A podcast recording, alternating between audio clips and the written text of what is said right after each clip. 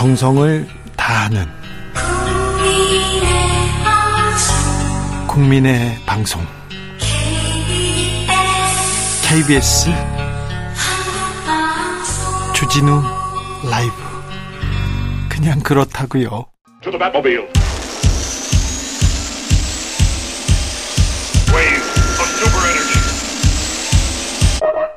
주 기자의 1분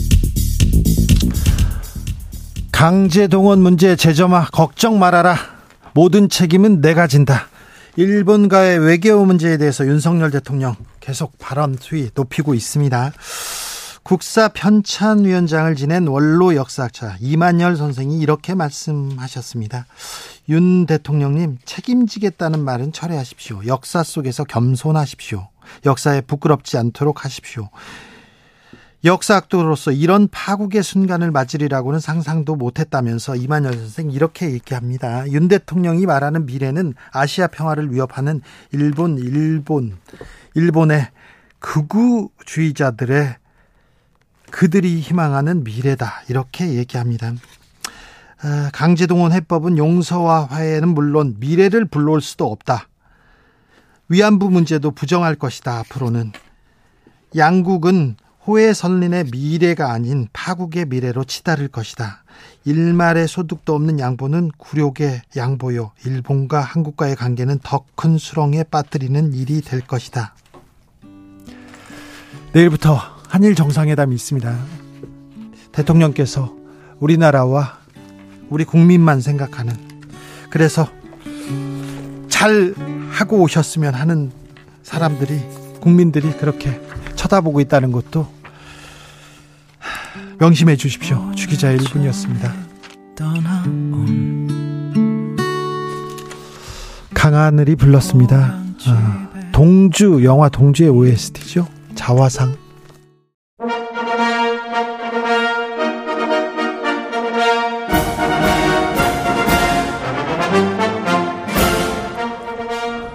꽉 막힌 우리 정치의 맥과 혀를 시원하게 끌어드리겠습니다. 매주 수요일입니다. 수요일로 옮겼습니다. 정치 일타 김성태가 풀어줍니다. 정치의 맛. 꽉 막힌 전국 협치 전문가, 노동 전문가, 분쟁 조정 해결사 김성태 국민의힘 중앙위원회 상임의장님 모셨습니다. 어서 오십시오. 예, 안녕하세요. 김성태입니다. 자, 이제 꽉 막힌 정치, 예. 정치의 혀를 좀 뚫어야 되는데 김기현 대표가 이재명 대표를 딱 만났습니다. 분위기도 그렇습니다. 좋았습니다. 어떻게 보셨어요? 오늘 오전에 만났죠. 네. 이제 김기현 대표는 어, 정말 어렵고 참 험난한 선을 넘어서 네. 당 대표가 되었습니다. 네. 우여곡절도 많았지만 네. 이제 김기현 당 대표는 협치의 승부수를 걸어야 합니다. 그렇습니까? 그것도 처절한 진정성으로. 네. 예약 간의 관계에 있어서 어, 집권당 대표의 정치가 협치가 아니라 네. 만일 이걸 통치의 연장으로 비춰져서는 결코 안 됩니다. 그런데요. 네, 아 중요한 얘기 하셨는데 네. 지금까지는 통치 연장이었잖아요. 아, 이제 김기현 대표 시작하는 사람인데 어떻게 통치 연장? 아, 그렇죠. 그러니까 김기현 아니고 네, 네. 제가 이 상당히 중요한 이야기를 한 건데 네. 어, 앞으로 이제 윤석열 대통령을 집권당으로서 네. 이 안정된 이 당정 관계로서 집권당이 면모를 가지고 이제 뒷받침을 해야 되는데 예. 집권당의 면모라는 게 딴 게 아니에요. 예. 집권당의 면모는 안정을 추구해야 되는데 예. 이 안정은 집권당 내부만 안정을 취한다고 되는 게 아니에요. 그렇죠. 국회에서 바로 여야 관계. 네. 이 여야 관계 민생 협치라든지 애교 안보 협치라든지 많은 이 협치를 통해서 정치를 복원시켜야만이 집권당의 면모로서 대통령을 잘 모시는 집권당의 역할이 되는 거예요. 예. 그래 싸우고 막 그냥 극단적인 어떤 선택으로서 뭐 이런 극한 상황을 만들어내는 정치가 잘하는 게 아닙니다. 그렇죠. 네. 자, 그러면 정치 가능하려면 협치 가능하려면 어떤 조건이 필요합니까? 저는 그런 측면에서 예. 상대 공격이 있었어도 네. 어, 정도가 있게 해야 한다. 좀 품위도 그러니까 있어야 되고요. 금도를 서로 넘어서면 안 되는 거예요. 예. 여야 간에. 네. 정치적 공격 당연히 해야죠. 예. 당연히 하지만은 그것도 국가 국민들이 볼 때 상식과 정도 검도를 벗어나지 않은 그런 선상에서 공격하고 네. 때로는 자기 성찰과 희생으로서 상대를 갖다가 또 이해시킬 수도 있는 그런 아픔을 가져야죠. 그런데 네. 전부 새치 해로서만 그냥 상대 그냥 어? 그냥 아프게 공격해놓고 아, 의장님이야. 자신은 아무것도 희생하지 않으면서 이런 정치하면 안 되는. 아, 의장님이야 품격도 지키고 서로 얘기도 하고 그래 너 잘 듣고 그렇지만 아, 지금 정치권에 있는 사람들 특별히 중요한 자리에 있는 사람들이 그렇게 하나요? 오늘 그 김기현 당 대표가 이재명 대표를 찾아가서 상당히 하기애애한 네. 그런 좋은 말씀들을 주고받았어요. 예? 어, 이재명 대표께서도 어, 페북에서 민생 문제 해결을 위해서 잘하기 경쟁을 한번 벌려보자. 네. 어, 이재명 대표가 아주 좋은 얘기했죠. 한 거죠. 네. 여기에 김기현 대표도 전적으로 100% 공감한다. 어, 그러면은 이제 어, 올 김기현 대표가 객주로 만나자. 네. 그리고 또 이재명 대표도 이 대선 공통 공약 추진단을 만들자. 네. 어, 뭐 얼마나 좋은 얘기예요. 좋습니다. 그래서 이제 뭐 이재명 대표의 사법 리스크는 그거는 검찰과 법원이 판단하는 것이고 예. 앞으로 이제 이 강제징용 해법이나 이런 부분도 이거 언젠가는 이제 우리가 한 번은 극복해야 될 문제 아닙니까? 예. 어, 뭐, 참, 일본 시민지의 그 아픔, 고통, 역사는 절대 우리가 잊어서는 안 되죠. 그렇지만은, 예. 일본 용서 정말 하기 힘들지만 우리가 이거는 또 이제는 매듭을 지으면서 미래를 만들어 가야 되는 그런 정치. 이걸 이제 내일 대통령 가는데 정말 민주당 입장에서도 기존의 인식을 좀 한번 달리 해주면은 앞으로 협치 전국이 엄청 좋아질 거예요. 그럴까요? 네. 자, 김기현 대표, 이재명 대표 만났습니다. 윤석열 대표, 윤석열 대통령은 이재명 대표 안 만날까요? 어, 정당이 추구하는 가치가 다르고 또 방향이, 방향이 다르다고 해서 이게 뭐 그런 사실이지만은 민생 안정이나 국가 안전 보장 같은 이런 국민 삶을 지키는 기본적인 어떤 그런 문제는 이제 여야 만나서 협치적인 측면에서도 네. 언젠가는 이제 그 역할을 김기현 대표가 만들어내야죠. 그렇습니까? 네, 그런 거죠. 그게 집권당 대표가 정치력을 보이는 겁니다. 자, 윤 대통령, 이재명 대표 만나게 김기현이 역할을 해야 된다. 이렇게 중요한 말씀은 김성태 의장은 하는데 안 된다. 만나지 말아야 된다. 범죄자 만나면 뭐 하냐. 이런 얘기가 지금 이렇게 얘기하는 사람들이 민주, 민주당 아니 국민의힘에서 주류 아닙니까? 그러니까 이제 그 검찰에서 판단하고 법원에서 판단할 부분까지도 네.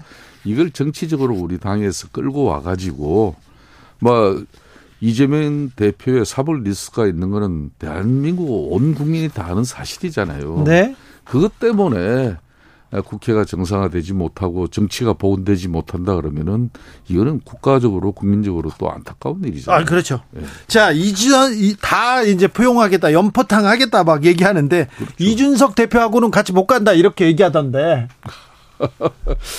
뭐 정치하면서 영원한 적과 영원한 동지가 어디 있습니까? 네. 음, 그런 측면에서 이제 이준석 전 당 대표가 이번 또 우리 전당대회에서 상당히 김기현 뭐 지금 당 대표 입장에서는 상당히 아프게 했죠. 네. 뭐 그런 측면에서 이제 그 뭐이 어, 정치 경쟁을 이렇게 하고 선거 때는 뭐 부모 앱이 자식도 그때는 왼수가 됩니다. 네. 어, 이미 이제 게임은 끝났어요. 게임은 끝났기 때문에 어, 김기현 당 대표의 이 참 당편과 포용 배려의 정책은 정치는 뭐 언젠가는 저는 빛을 발할 거라고 봅니다. 빛을 발할 거라고 얘기하는 그건 역량과 능력에 맡겨야지 그걸 우리가 강요하고 뭐 해서는 할 필요가 없어요. 아 이게 김성태 의장이야 다 안아야 된다. 참. 뭐 정치의 적과 동지가 어딨냐 이러면서 이렇게 안아야 된다 다 미래를 봐야 된다 이렇게 얘기하는데 아니, 당의 최고위원들은요 안 우리는 이준석하고 못 가 계속 얘기하잖아요. 아 그러니까 뭐 인숙 당 대표도 이제 좀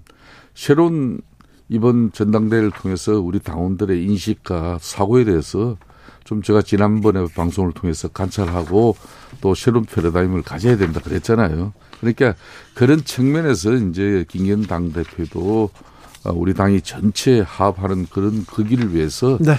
뭐 당편과 포용 배려 그리고 인석 전 당대표도 기존의 인식의 큰 전환 이런 걸 같이 우리가 기대해야죠. 그런데 윤핵관 일색인 지도부 그리고 최고위원들은 다 이준석 안 된다 얘기합니다. 김재원 최고위원은 한 발 더 나가가지고 5.18 문제 뭐 이거 헌법 정신 헌법 정신 뭐 헌법에 수록 절대 안 된다 이런 얘기했습니다. 김광동 진실과 화위위원장 마찬가지로 5.18에 5.18에 북이 개입했을 가능성 사실이 아니라 가능성에 대해서 계속 얘기하고 있습니다.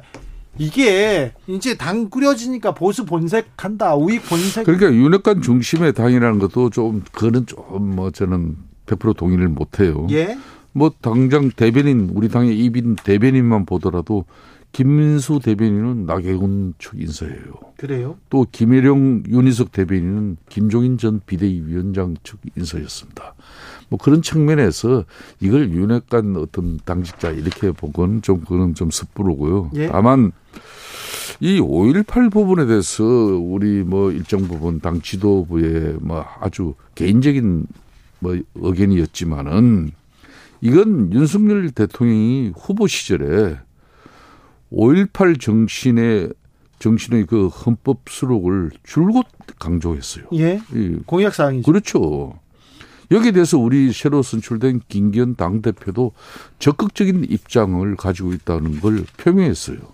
뭐 그런 정도라면은 앞으로 우리 당 지도부의 일부 일원들이 개인적인 생각의 일부 차이는 있지만은 우리 당이 배출한 당 어, 대통령께서 후보 시절에 5.18 정신의 헌법 수록을 이렇게 계속해서 강조해 가지고 대통령이 되고 나온 이후에도 그 생각이 변함없이 어? 강조되고 있는데 그걸 딴소리 한다면은 지금 당 지도부 특히 이제 어느 당 지도부보다 이렇게 뭐 일치 호흡이 좀 강조된 그런 당 체제에 의해서 나올 이야기는 아니죠.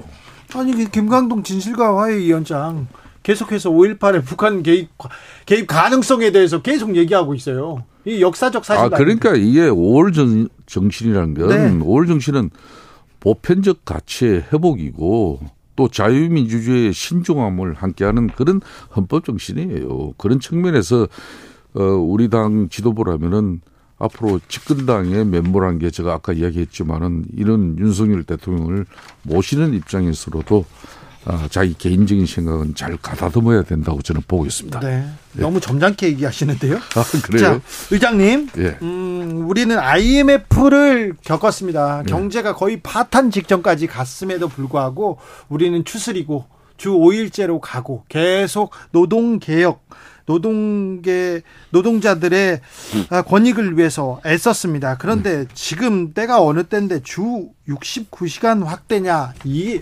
원성이 자자합니다. 음. 노동 전문가고 이, 이쪽에선 최고 전문가니까 물어볼게요. 저는 개인적으로 우리 사회, 대한민국 사회에 대변액이 일어났던 뭐 상황이 몇 번 있는데요. 네. 그 중에 한 번이 김대중 대통령 시절입니다. 네. 그 당시 IMF를 극복하면서 건모기 운동을 통해서 전 세계가 깜짝 놀랄 1년 만에 우리는 외환 위기를 극복했지 않습니까? 예. 정말 대단한 민족이라는 걸 전 세계에 가신 거죠. 네. 그 밑 바탕에는 그때 당시에 사회적 대타협이 있었습니다. 예. 노사정. 예. 그래서 힘들지만은 그때 정리회고제를 도입했고 도입하고 파견 근로가 인정이 되어지고 흔히 말하는 비정규시 비정규직의 어떤 불씨가 그때 나온 거죠. 예. 그렇지만은 또 2002년도에는 당시 어 김대중 대통령이 이 주 5일제 이 도입을 통해서 사회적 대변행을 가져갔지 않습니까? 네. 저는 그런 측면이 바로 어 우리 노동자들에게는 고통을 줬지만 또 노동자들의 삶의 질을 크게 개선하는 주 5일제가 네. 그때 많은 갱년기 재개 반대죠. 어, 중소기업의 엄청난 반발에도 불구하고 네. 그걸 밀고 갔단 말이에요. 그렇죠. 그 언론에서 그 당시에 예. 뭐주 5일제 가면 다 망한다 그렇습니다. 그런 기사를 계속 썼어요. 수출 경쟁력 대한민국 다 망하고 네. 절단한다 그랬어요. 그렇죠. 그렇지만은 그걸 어 김대중 대통령은 당시 밀고 갔지 않습니까? 네. 오늘 통상 이 마찰해서 만일 이 근로 시간도 국가와 국가 간에 네. FTA를 체결하더라도 어떤 국가는 장시간 저임금 노동하고 어떤 국가는 뭐 짧은 노동 시간을 통해서 이렇게 뭐 이렇게 비교가 되면서 이 통상 간에 제대로 된 거래가 이루어지지 않아요. 네. 그런 만큼 주 5일제는 중요한 거였죠. 주. 그랬듯이 예. 이게 이제 또 지금 이제 69시간 문제 이 부분도 주 52시간도 어렵게 지금 정착을 했지 않습니까? 그렇습니다. 지난 2000 아, 그때 18년도에 2018년도네. 주 52시간 근로 그때 김성태 원내대표 시절이네요. 저하고 그때 홍영표 원내대표가 합의를 했죠. 아, 그렇군요. 그때 이 역사의 법안 진전이었는데. 이 그때 이 법안이 만들어졌습니다. 그렇습니까? 아, 그래서 이제 다만 52시간으로 당시도 이 법안을 만들 때도 이게 너무 갱직돼 가지고 네. 아 계절적 요인이나 뭐 이런 게 의해서 또는 집중적으로 좀 몰아서 좀 무슨 이 게임이라든지 이런 개발 그런 프로그램을 만드는 그런 작업장 같은 경우는 좀 예외적으로 또 시간을 탄력적으로 허용해 줘야 된다. 네. 그걸 후속적으로 하기로 해놓고 그걸 못했던 거예요. 그래요? 아, 그렇다 보니까 그게 지금까지 연장돼 가지고 자 그러면은 일부지만은 어, 고용노동부 이정식 장관은 주 60, 아, 주 69시간까지도 네. 이게 뭐 분기 단위로 이렇게 좀 연장이 돼야 된다. 이런 안을 냈는데 우리 윤석열 대통령께서 이 부분은 어 전면적으로 좀 다시 검토를 해라. 예. 아무리 그런 계절적 요인이나 어떤 그 업계의 특성을 통해서 집중적인 노동 시간이 필요하더라도 이게 잘못되면은 또 69시간의 이 장시간 노동이 또 만년에 또 사회 전반에 퍼지는 것은 이건 바람직하지 않은 거죠. 자, 의장님이 좀, 좀 말려주세요. 어, 이런 거는, 이런 거는 나도, 나도 이런 거는 좀 바로 잡아야 돼요. 네, 예. 반대요. 아니, 세계가 다 노동시간을 줄여서 일자리를 나누자 이렇게 얘기하는데 우리만 예. 더 과로 권하는 사회 아닙니까? 김상민 님이 지적했습니다. 8908님께서 대구에서도 이준석, 유승민은 같이 가면 안 된다고 이렇게 얘기합니다. 네. 같이 가면 안 됩니까? 뭐요? 이준석, 유승민은 아 뭐 계속적으로 우리 당의 안정과 합을 해치는 그런 행위를 한다 그러면은 같이 가기는 어려울 거예요. 그래요? 어 그렇습니다. 그렇다면 예, 자 한동훈 장관은 어떻습니까? 한동훈 장관은 이제 총선에 나옵니까? 한동훈 법무부 장관은 지금 윤석열 정부의 법무부 장관으로서 그 역할과 소신을 가지고 지금 최선을 다하고서 일하고 있는. 근데 당 주변에서도 한동훈 한동훈 한다면서요? 그게 재면 죄입니까? 그는 한동훈 장관은 이제 젊은 소신 있는 장관으로서 어, 우리 윤석열 정부에서 상당히 국민으로부터 높은 신망을 받고 있죠. 또 대중적 어 인기도 가지고 있어요. 그렇다면은 내년 총선에서 우리 당이 예. 좋은 인재를 지금 수혜를 하기 위한 당 인재 인재 영입 위원장을 김기현 당 대표가 직접 맡는다 그랬잖아요. 네.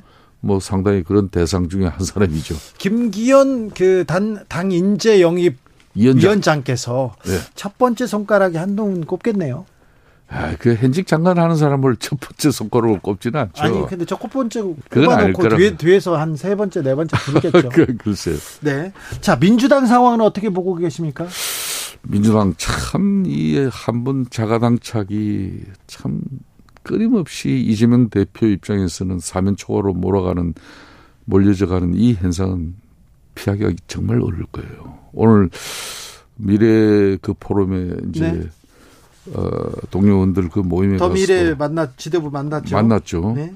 그래서 정치인으로서 본인도 어려운 한계에 대해서 많은 이야기도 하고 또 자기 애로 고충에 대해서도 많은 또뭐 당부도 하고 부탁도 했지만은 막 그런 부분들이 그게 수습의 어떤 방책으로서 방안으로서 비춰지는 않을 거예요. 그러니까 이재명 당대표 입장 정치인은 때로는 죽을 때 죽을 줄 알아야 돼요. 그러면 반드시 그 틈이 만들어지면은 이 그건 본인의 성찰의 시간이면서도 또 치유와 회복의 시간이 되기도 해요. 자, 정치인한테는 그렇잖아요. 죽을 네. 때는 죽어야 되는데 네. 그런데 누가 와서 계속 죽으라고 계속 두들겨 팬다고 생각해봐요. 너무 많은 부분에서 또 공권력이 와가지고 계속 이재명만 압박하기 때문에 못 죽는다 이렇게 얘기도 하죠. 야, 그렇게 지금 이제 대응 방식이 그런 거예요. 네? 그러니까 대한민국은 법치인데 그 검찰 수사를 통해서 결론은 판단은 재판부에서 하는 건데 이걸 가지고 이제 이 사법 리스크의 이재명 당 대표가 처음부터 네. 이 리스크를 안고 뭐 당 대표로 선출한 그런 민주당에 참 고뇌가 있을래요. 그런 측면에서 이걸 끝까지 이재명 당 대표 자신이 이 길을 계속 이게 정치 보복이고 탄압이고 예? 이렇게 해가지고 넘어갈 수는 없는 거예요. 그러니까 정치인으로서 어렵지만은 뼈아픈 자신의 성찰의 시간을 통해 가지고 어, 자신을 죽일지도 않은 그런 통큰 정치. 그것도 정치인이 해야 될 일이에요. 이재명 대표 참 쉽지 않습니다. 네. 어제 민, 어, 라이브 방송으로 지지자들하고 이렇게 소통했습니다. 네. 하면서 야 수박 이런 거 출당 청원 이런 거 하지 마세요. 총구를 밖으로 향하게 해야 합니다. 이렇게 당부 부탁하던데. 그러니까 이게 뭐 그 흔히 말하는 개딸리시라는 분들이 예? 수박 칠적 해가지고 포스트 만들어가지고 네. 거기에 뭐 이낙연 전 대표, 예? 문재인 대통령, 문재인 대통령 이렇게 사진 뭐 대문짝만하게 올려놓고 그렇게 해서 어떡하겠다는 겁니까? 그리고 지금 이 이렇게 하면은 당내 갈등이 장기화돼요. 네. 이 극성스러운 지지자들 때문에. 네. 요 근래도 보면 강병원 의원 그 지역구 은평을이라든지 윤영찬 경기 성담의 그 중원의 그 지역구라든지 이원욱 그 경기 하성의 지역구 이런 분들 전해철 의원 이런 분들 지역에 보면은 그 뭐 비명계 의원들이 지역 사무실 앞에 그냥 전광판 틀어 틀어놓고 그냥 그 음향 틀어놓고 그걸 뭐 언직 사퇴하라고 그런다고 그게 무슨 모양새입니까? 이게 우리 진영도 거구적인 목소리가 예. 우리 국민들에게 특히 중도층에게 엄청난 한마디로 해모감을 주듯이 이런 극자의 어떤 이재명 대, 대표께서도 떨쳐내고 일어나야 될 부분이 바로 이 부분이에요. 이 부분들의 어떤 그런 어, 자신을 지켜주는 그런 좀 목소리에 그 분위기에 젖어가지고 제1야당인 공당 대표로서 민주당을 지금 이렇게 끌고 가면 그건 안 되는 거예요. 네. 그건 절대적으로 안 되는 겁니다. 오늘 전두환 씨 손자가 할아버지는 학살자, 아버지는 검은 돈 사용했다 이런 얘기 들으셨죠? 예. 어떻게 들으셨어요? 뭐 어떻게 보면 뭐 해프닝으로 볼 수도 있지만 이런 게 기사가 됐다는 것 자체가 예. 세상의 큰 변화 아니겠습니까? 그, 그렇죠? 엄청난 세상의 변화죠. 네네. 네. 가족이... 역사 역사 역사 인식을 네. 그뭐 손자라도 네. 할 이야기를 하는 거죠. 그렇죠. 이게, 이게 바... 세상의 변화예요. 네, 네. 어? 네. 이런 세상의 변화를 이 정치인들이 자기 자신에게 위기가 오고 이 고통이 오면은 이게 국민적 바램이 아 내가 이길 탄압받고 정치적 보복을 이렇게 외롭고 힘들고 정말 억울하지만은 자신을 죽일 때는 죽여야 된다. 그리고 반드시 또 살아날 길을 찾아야죠. 네, 아무튼 전두환 손자 얘기를 하다가 갑자기 이재명 대표 죽을 때 죽어야 된다는 얘기가 또 여기서 왜 나옵니까? 자, 그런데요. 내일 역사적인 역사적인 순간이 이렇게 한한 장면이 열립니다. 한일 정상회담이 있는데 자, 의장님 이번에 한일 정상회담에서 뭘 얻어야 됩니까? 뭘 어떻게 해야 됩니까? 어, 상당히 그 미래를 향한 그런 불가피한 윤석열 대통령의 결단과 결심에 대해서 일본 정부에서도 어, 기시다 총리가 상당히 성의 있는 또 전향적인 어떤 그런 한일 관계 회복에 입장이 아마 나올 거라고 저는 기대합니다. 나와야죠. 그럼 나와야죠. 예? 특히 이제 어 이 강제동원 뭐 이 지금 현재 배상 문제를 가지고 어 일본 정부 내에서도 이 거구가 판치는 그 노름에 네. 일본 기시다 총리가 예. 연연해버리면은 한일 관계 회복 못합니다. 그렇죠. 정말 전향적인 입장으로 윤석열 대통령께서 고뇌에 찬 어려운 결심을 했는데 이 결심이 이제 미래를 향한 그런 발전적 한일 관계를 가져가기 위해서는 어, 일본 윤석열 대통령도 대단히 용서하기 힘들지만은 이제는 매듭 짓고 어, 한일, 한미일 동맹 관계를 통해서 또 굳건한 그런 안보, 협력 강화, 그리고 또 여러 가지 지금 현재 세계 금융위기를 극복하는 이런 과정 속에서 한국, 일본의 양국 간의 협력 관계로서 그 어려움을 풀어나가는 그런 또 서로의 역할 모색. 이게 얼마나 중요한 부분이 많습니까? 그래서 저는 그런 측면에서 일본 정부가 상당히 이제 그 반컵에 물컵을 물을, 예. 채우는데 채워야죠. 여기는 진정성 있는 그 반컵이 돼야죠. 일본에 사가 없습니다. 그런데도 우리가 강제동원 해법을 해법을 하면서 지금 이, 이 사안을 끝내자고 하는데 일본에서 전향적인 모습 보여야 됩니다. 그런데 근데 보이겠죠? 다 여기까지 얘기가 됐겠죠? 당연한 거 아니겠습니까? 저는 3월 6일 날 우리 정부가 강제 징용 피해 배상 해법을 이렇게 발표했지 않습니까? 네. 이 발표는 어 사실상 1998년도에 네. 김대중 전 대통령과 일본 오부치 총리의 그 선언이 있었습니다. 예. 선언 일장은 뭐 이렇게 미래를 네네. 위해서 가자는 거고 이항이 바로 식민 통치에 대한 통절한 반성과 사죄를 맹긴 거예요. 예. 그 이전에 이제 1995년도에 당시 무라야마 총리가 아시안 아시안 전체인들에게 전쟁의 책임에 대한 사죄를 했던 적이 있어요. 예. 다만 김대중 오부치 선언이 대한민국은 국민들로서 대단히 중요한 게 이 선언은 대한민국 국민들께 예. 당시 오부치가 예. 총리가 이 식민 통치에 대한 통절한 반성과 사죄라는 입장을 그 협약에 맹기를 한 겁니다. 그렇죠. 그래서 이번 그러니까 며칠 전에죠. 엊그저께입니다. 어젠가 그럴 겁니다. 일본 하야시 일본 애무상이 예. 어, 그러니까 1998년 김대중 오부치 선언을 직접 언급했어요. 직접 언급하면서 이것은 한마디로 우리 한국 박진 외교부 장관의 입장을 수용한 결과다. 네.